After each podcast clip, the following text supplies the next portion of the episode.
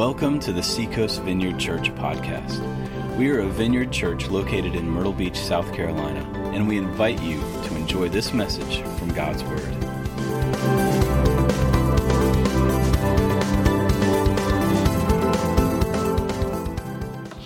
Good morning, everybody. Wow, look at you. You look great. Did you guys dress up for this? Like, like Hey, I, I want, my name's Tim, by the way. Um, if you're a guest, our first first time guest, and uh, thank you so much for coming out and uh, senior pastor here at the church at the Vineyard. And um, hey, this baptism thing is just I can't tell you what an important moment that is for you if you have made a decision uh, to follow Christ. It's very important that you uh, that you get baptized and and I you know when I uh, I'm getting situated here. You know, I have to get my living room set up and uh, everything.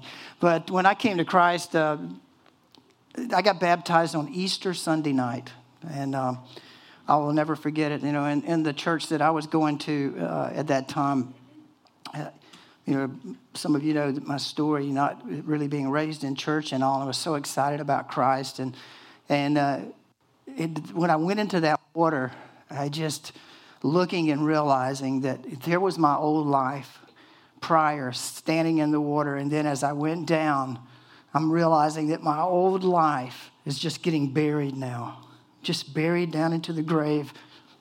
And uh, I felt, I had a memory just then. It was almost sensory. I just went back. But it, it went, I went down in the water, and while I was there, though you're only there for a few seconds, they probably should have held me down longer. But uh, there, you know, it's like when you come up, you just feel you feel and you sense and you get this kind of perspective that, yeah, all of that's cleansed and it's, it's gone, it's off of me. And now I'm coming up out of the grave. Just like the gravestone is rolled away on Easter this morning, the gravestone is back, and I'm coming up out of the grave as well. The old life is buried and dead and gone, and up comes Tim out of the water.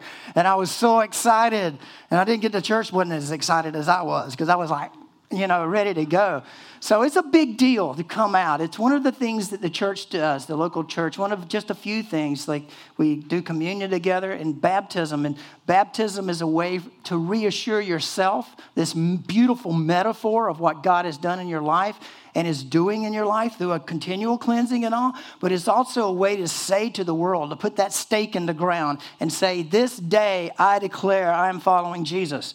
This is my new life. And so, man, you guys should be streaming out of those doors right now, headed to sign up out there in the lobby.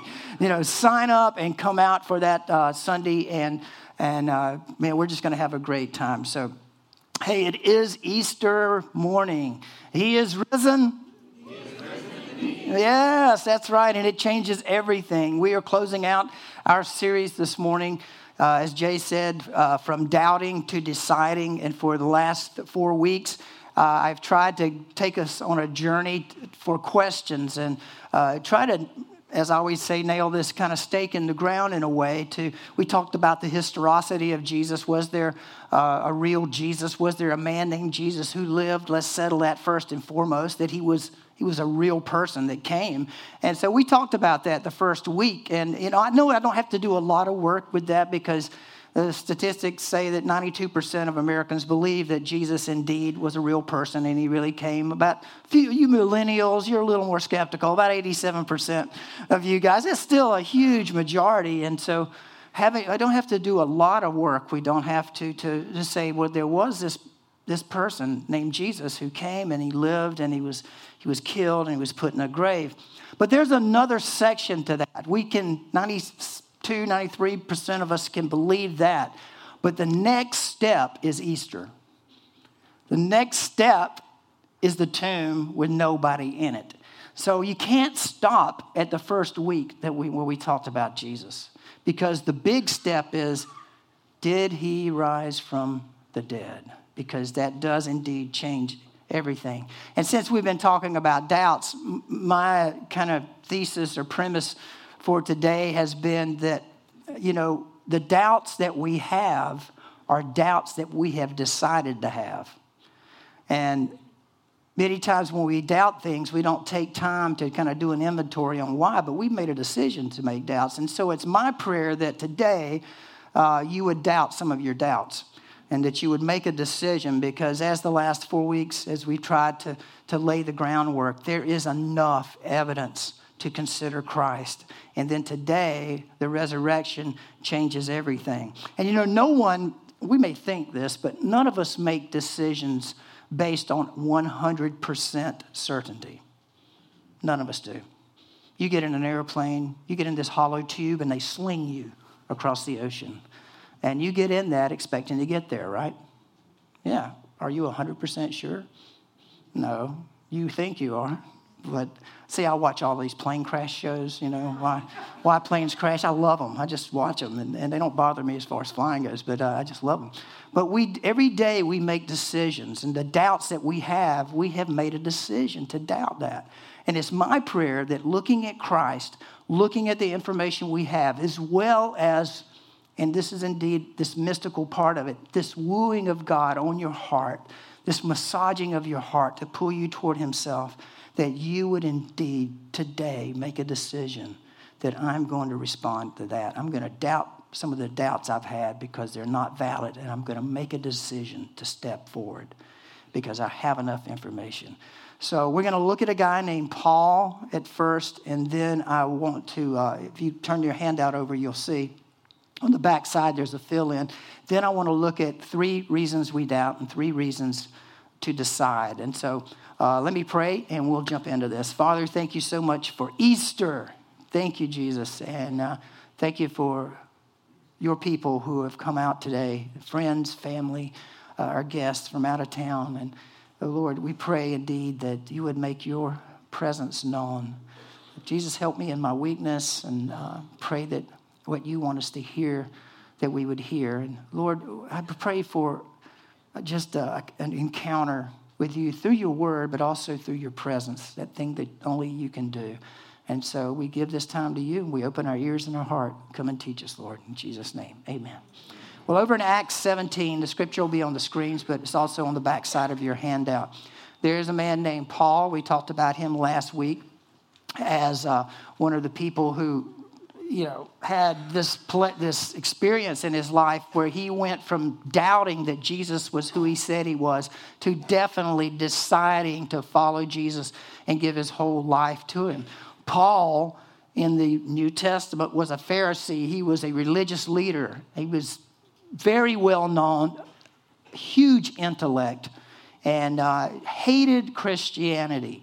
Hated Christians, thought they were a threat uh, to his faith, and therefore, he had papers from the priests, from the leaders, that he could go and hunt down Christians, throw them in jail. He was actually there when Stephen, the first uh, martyr of the, new, of the new church, as it was getting launched, as Stephen was stoned to death, Paul, this guy, was standing there holding the coats of those stoning Stephen to death in full approval of Stephen being killed, one of the deacons in the early church.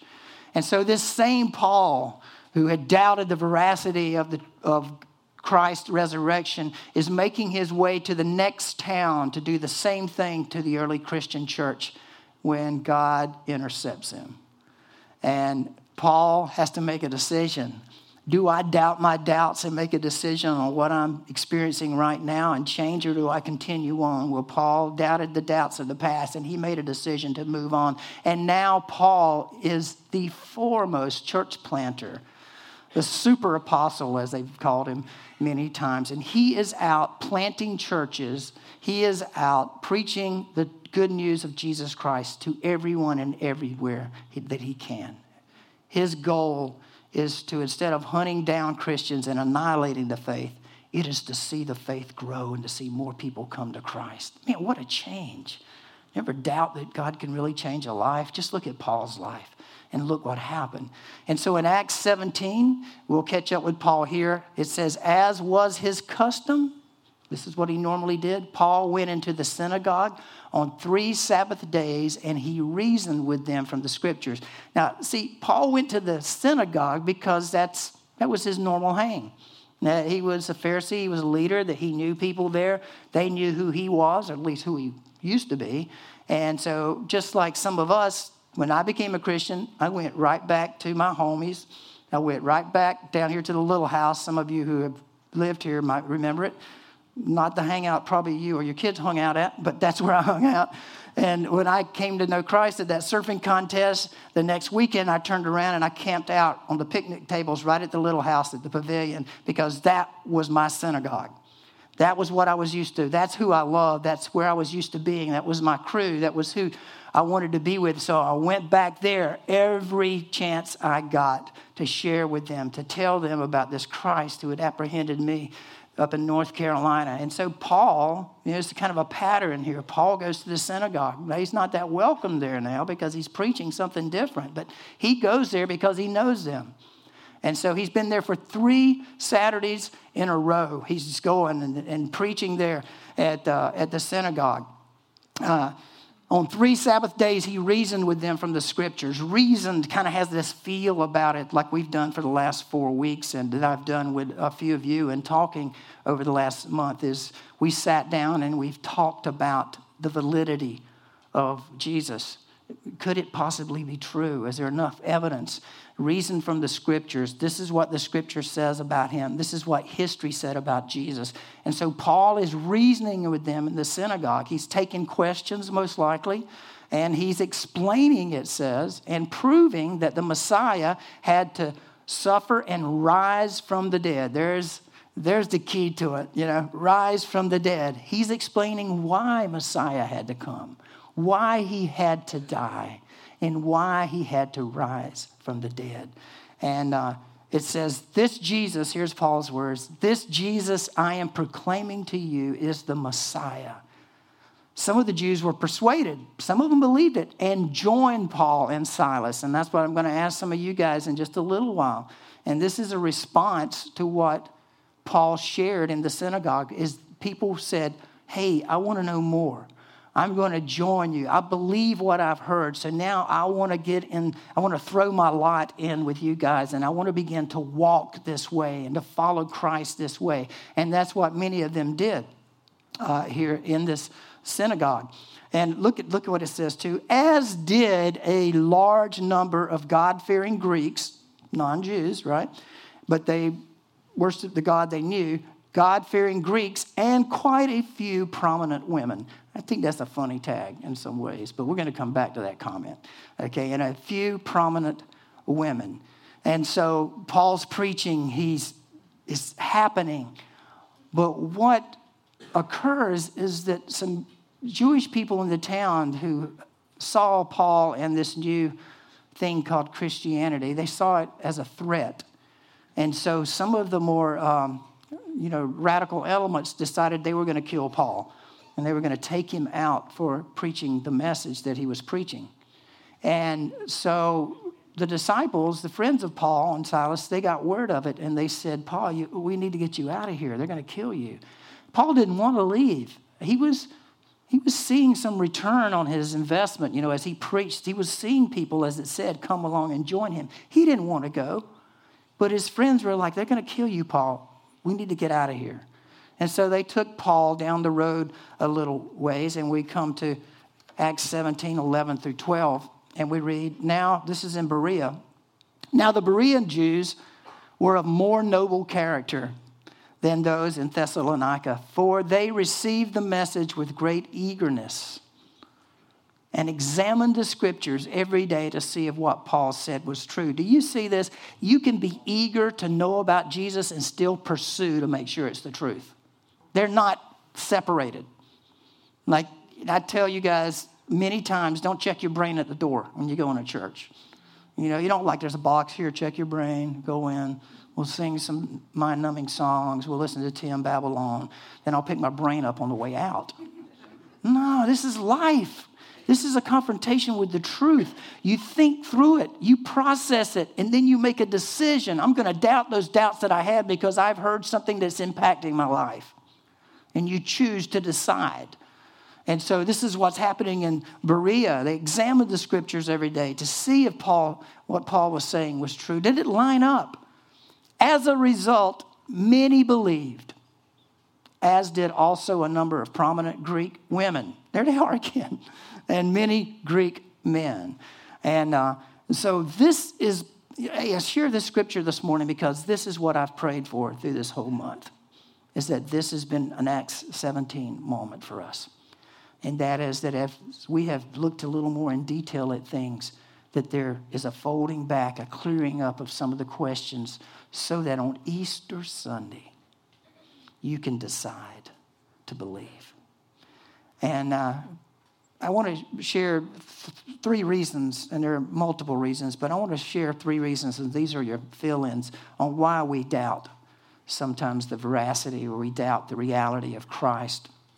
And I think it's important for us to understand the grid that we pass information through many times. So we just doubt and we don't understand why we don't readily believe or we don't accept. And one of the reasons that we have a problem sometimes with this is because of our family of origin. Our family of origin. And, uh, you know, you come into a church, especially a church like the Vineyard, where we, you know, we put a high value on God the Father being a loving Father, being a wonderful Father. But let's be honest, not everybody had that experience in life as far as a father that was loving. Some, some of some of you didn't have that. Some of you didn't have a, a, a loving, forgiving, gentle, and, but strong father. And the first time you hear someone mention God or mention him as a father, like Jesus talked to him and called him his father, immediately there's a grid of doubt that can come up because we process it through that experience that, you know what, I, that wasn't my experience. And if God is Father, He must be like the Father I had. And we immediately kind of shut it down and, because it's just too painful to process. But you know, what I want you to doubt is I want you to doubt that God the Father is like your Father. Now, He may be in some ways good and beautiful ways, but the Father, the Heavenly Father, is just like no Father any of us could ever even have except via Jesus Christ. Even in the Old Testament, in Psalms 86, Psalm 86, 15, we read, But you, O Lord, are a compassionate and gracious God, slow to anger, abounding in love and faithfulness. And that was, that was our Father. Uh, I don't know if you've seen the movie yet. Uh, I can only imagine uh, Bart Millard, the one who wrote the song. Uh, I can only imagine um, it's a story of him and his father. And he had a horrible, horrible childhood. And God did an amazing thing, not only in Bart's life, but also in his father's life. And, and uh, there are stories out there.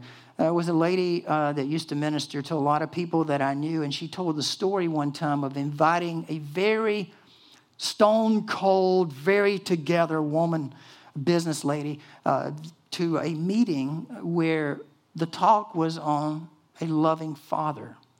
And she knew this lady had not had that experience in her life. And uh, the, the lady had put up these walls around her. Everything had to be perfect and in place and controlled and, and all of this. And so uh, the lady telling the story said she knew it was going to be tough on her. And, and when they were sharing, and so the person speaking had everybody stand at the ministry time when they prayed for the love of the Father to come and, and to be revealed in a very experiential way. And, and this lady said she turned and she looked to her left, and her friend was not there. And she thought, oh man, she gave up and ran out. You know, she, she bailed. And then she heard something. She looked on the floor, and the lady was on the floor weeping and just crying because she had realized in that moment that God the Father was not like her father at all, but he was a compassionate, loving, forgiving father.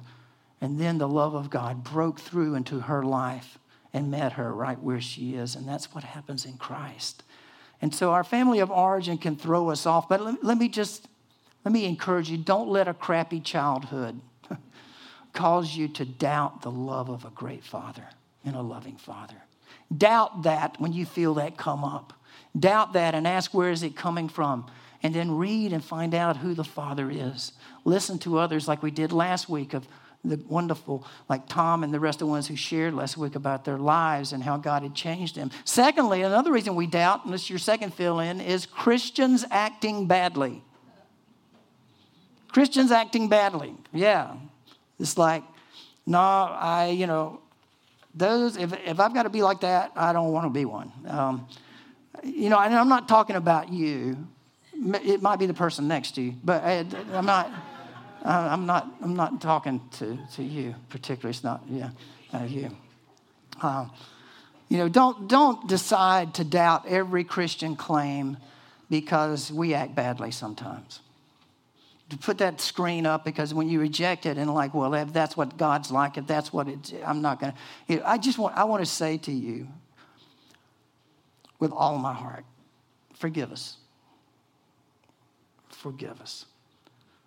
Forgive us when we have not behaved and we have not had conversations in the way that we should in reflecting the wonderful generosity and love of God. Forgive us. Forgive the church. Doubt the doubting and look to Jesus. I have to tell you, we're trying. You know, we're, that's why church, that's why we're together. We're together so we can try to get better, so we can try to learn to live this life better. And, and, and I, would, I would encourage you look, if this Christian is acting badly that has caused your doubt, come on along and help us.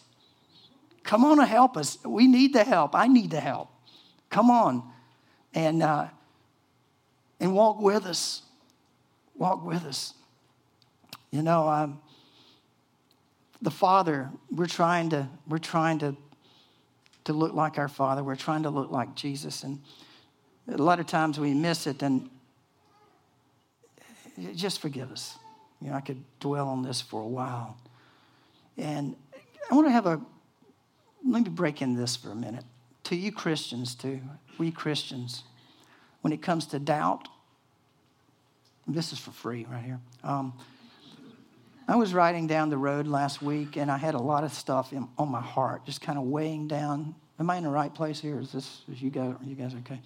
And, uh, you know, there were a lot of things that just coming at me and coming at me that I really was getting stressed. You know how you feel when you get stressed? You feel that, I don't know if you do like me, but I, I feel this electricity you know, my adrenaline starts getting pumped, just like paddling out on a big day of surf. You know, I'm just starting getting like this because there's a part of me that's getting nervous and wanting to get through it. And, and uh, it was so overwhelming. I'm on 17 bypass, and all of a sudden, I hear myself say this this isn't right. and what wasn't right was me letting it load up on me. And immediately, immediately when I thought that, my this picture of Matthew 11 where Jesus is praying to his Father comes to me, and Jesus says this Come to me, all you who are weary and burdened, and I will give you rest. Take my yoke. You know what a yoke is? Not the yoke. You know, yoke, you put like an oxen, not too many of us own oxen, but you have a yoke that you put two oxen in, and you have a lead oxen, and they kind of lead the other oxen along. There's one that's leading because they can't fight against each other. One's got to help lead. And so Jesus is giving this picture of like you may be in a yoke where it's very difficult right now. And you're pushing and you're shoving, and the yoke of life is so heavy on your neck, it's just bringing blisters up. And you're fighting that leading and you're fighting. And Jesus says, That's not the way I am. Get in the yoke with me because my burden is easy. My yoke is light, it's easy, it doesn't chafe. And he says, Why? In the scripture, let me just read it to you. Take my yoke upon you, learn from me, for I am gentle and humble in heart, and you will find rest for your souls. My yoke is easy and my burden is light. And it was at that moment in time that I said, Okay, I'm sliding out of this yoke, getting out of this yoke right now. I mean, I'm blistered up from carrying it. Let me slide in here with Jesus because, yeah, I still got these things I have to deal with but there's peace. Okay, Jesus, you lead me along because your burden's light. Now, Christian people, we need to doubt sometimes that doubting of God in our life. We need to doubt the doubting that He's there at times and with us. We need to go back again and again and again to Jesus and to the promises, to the picture of the Father and how wonderful He is. And uh, so that's just a postscript for you there. And I uh, felt like that's for someone here. Third reason that we doubt is we compare ourselves with other people or we compare faith levels. I could never be like that. You know, I could never be like that. I mean, you know, you know why we say that to a lot of people? We really don't know those people. We think they like don't walk, they just kind of levitate across the ground. You know, it's like they have so much faith. Just go like that. And we're like, I can never live like that. I have too much struggle in my life and I have too many things going on and I just couldn't do it. And so we compare our faith levels. We think, I don't have enough faith to live like that. Listen, the scripture tells us to each man, each woman is given a measure of faith. You have been given a measure of faith.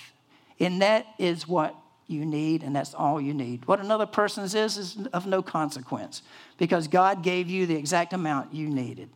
If you will be who you are and let Jesus lead you and be with you, you will be the best you you could ever be. Because Jesus has come, and I love this saying, to make us more human, not less.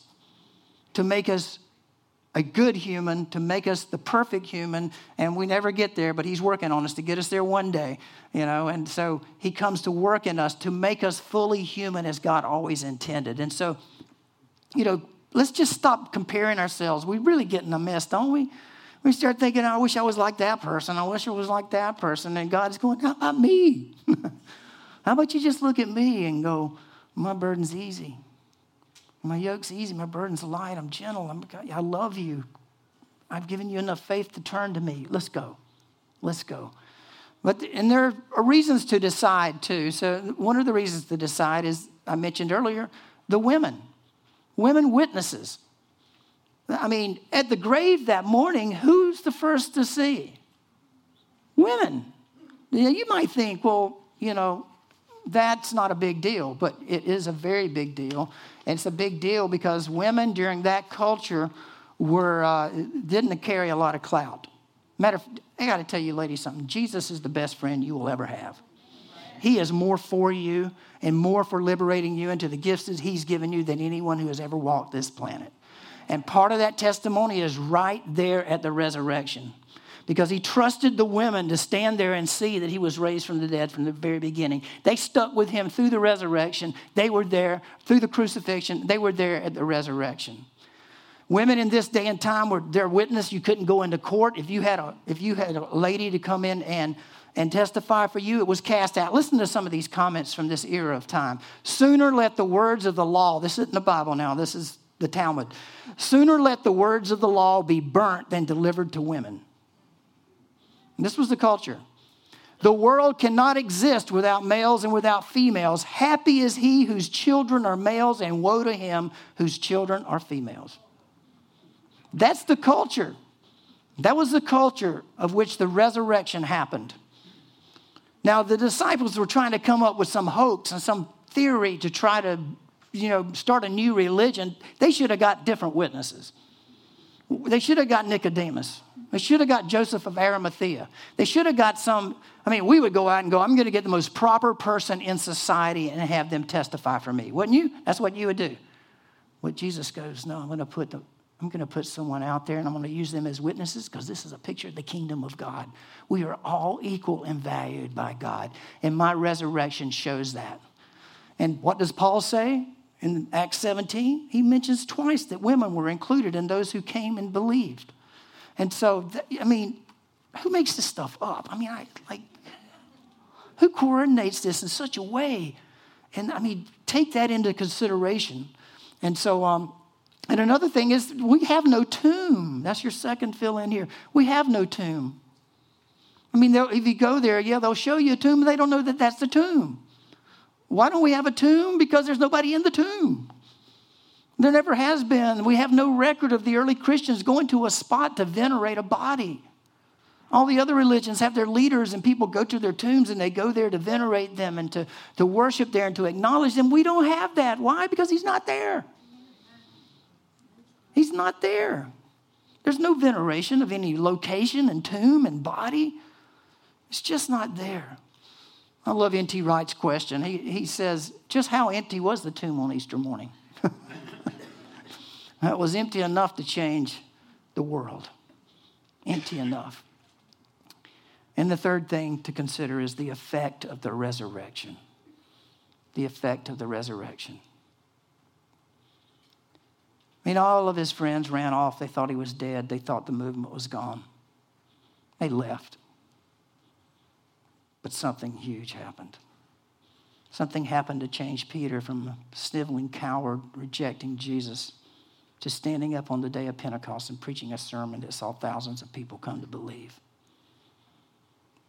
Something powerful happened between the crucifixion and that Sunday morning. Don't, deceive, don't decide to doubt the effect that Jesus has had and his resurrection on them and down through history. Those, the devaluing of women during this period of time, do you know what the early church did? People would take their baby girls because they wanted a baby boy so much. They would take their newborn baby girls and throw them out on the street to leave them to die of exposure. The early church would go along, pick the babies up, bring them into their home, and nurse them back to health. That was that was the early church affected by something very powerful. What did the church go on to do? Build the first hospitals to care for people. It went on to build the first universities to help people have an education. That is the effect of the resurrection that changed the whole landscape of mankind. Something happened. Don't doubt. Don't doubt the veracity of the effect of the resurrection. Maybe this will help you understand what Jesus has come to do. It's, you remember when the Chilean miners got stuck, what was that, 10 years ago or so? They were stuck like almost a half a mile underneath, underneath the ground for you know, 33 miners for something like 68, 69 days. And it got so antsy there that some of them would start clawing at the roof thinking they could dig out, but there was just too much of a weight over their head for them to dig out. The only way out of that heavy burden was help from above. You see, our relationship with God, the scripture says, is broken. It's been shattered by sin. It's been, it's been separated. Romans 3.23 in the scripture says, all have sinned and fall short of the glory of God. We're all down underneath, separated. Ephesians 2:12 says you were separate from Christ, without God and without hope in the world. But it says this Jesus came to rescue us, to reconnect us with God. His perfect life, his death, and his resurrection and his ascension back to God is our rescue capsule. John 3:16 says what? For God Whosoever believes in him shall not what? Not going to stay buried, but will what? Have everlasting life. It's only in the capsule that we can be rescued. Only. And Acts 4:12 says salvation is found in no one else for there is no other name under heaven given to men by which we must saved. But there's this promise in Romans 10 that everyone who calls on the name of the Lord will be saved. Everyone. Everyone. And it's God's will that none should perish.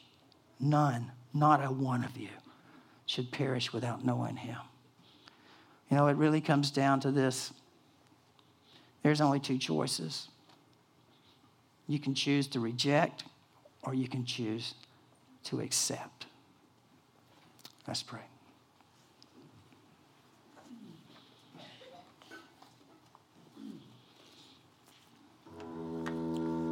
My name is Thomas, and I struggle with doubt. I followed Jesus for years. From the very first day he called me, I saw things so amazing they defied explanation. I believed. But then things fell apart. I witnessed the betrayal that led to the cruel march to Calvary and his agonizing crucifixion. I survived, but everyone I knew scattered. My world collapsed. Then came news of the empty tomb, the very first Easter. But I resisted. The image of his broken, lifeless body was still burned into my memory. I experienced his death. Then I couldn't believe. Not until I see the scars with my own eyes and touch them with my own hands, I told the others. I wasn't ready to put my trust in something again. But Jesus came to me. He knew my doubts. He even named them. But he wasn't angry. He didn't rebuke me or dismiss me. He looked at me with those familiar eyes and offered me his scarred hands and side. In that moment, I experienced his resurrection, and I believed. I know firsthand it's difficult to believe in what you can't see.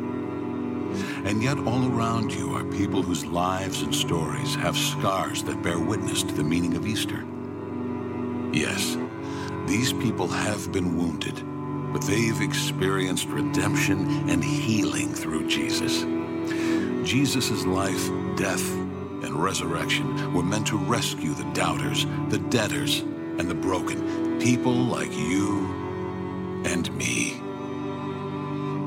He met my doubts with grace and love, and he only asked one thing of me believe. Do you believe? One thing, he asked. Do you believe? Father, right now in this place, change lives. I pray that at this very moment, people are seeing the capsule that those Chilean miners were saved in, dropped down in front of them, hidden in the cross of Christ, brought out to new life through the resurrection. And Father, make yourself known now as people say yes to you now. And Lord, those of us who are at a place of doubting, a place of struggle, and wondering about your goodness, would you come and assure us so that we can doubt those doubts of your goodness and decide, Lord, to lean into you and trust you, whom we have trusted so many times before? Choose to lay into your arms and to trust you in the yoke of being connected with you as you lead us in this life, as you bring your gentleness and your humility and your peace to us, Lord. Thanks for listening to the Seacoast Vineyard Podcast. We are a vineyard church located in Myrtle Beach, South Carolina, and you can learn more about us by visiting seacoastvineyard.com. If you need prayer, you can call us or email care at seacoastvineyard.com. If you feel called to support us financially through a one time or recurring gift, please click on the Give tab at our website or text any amount to 84321 and follow the prompts.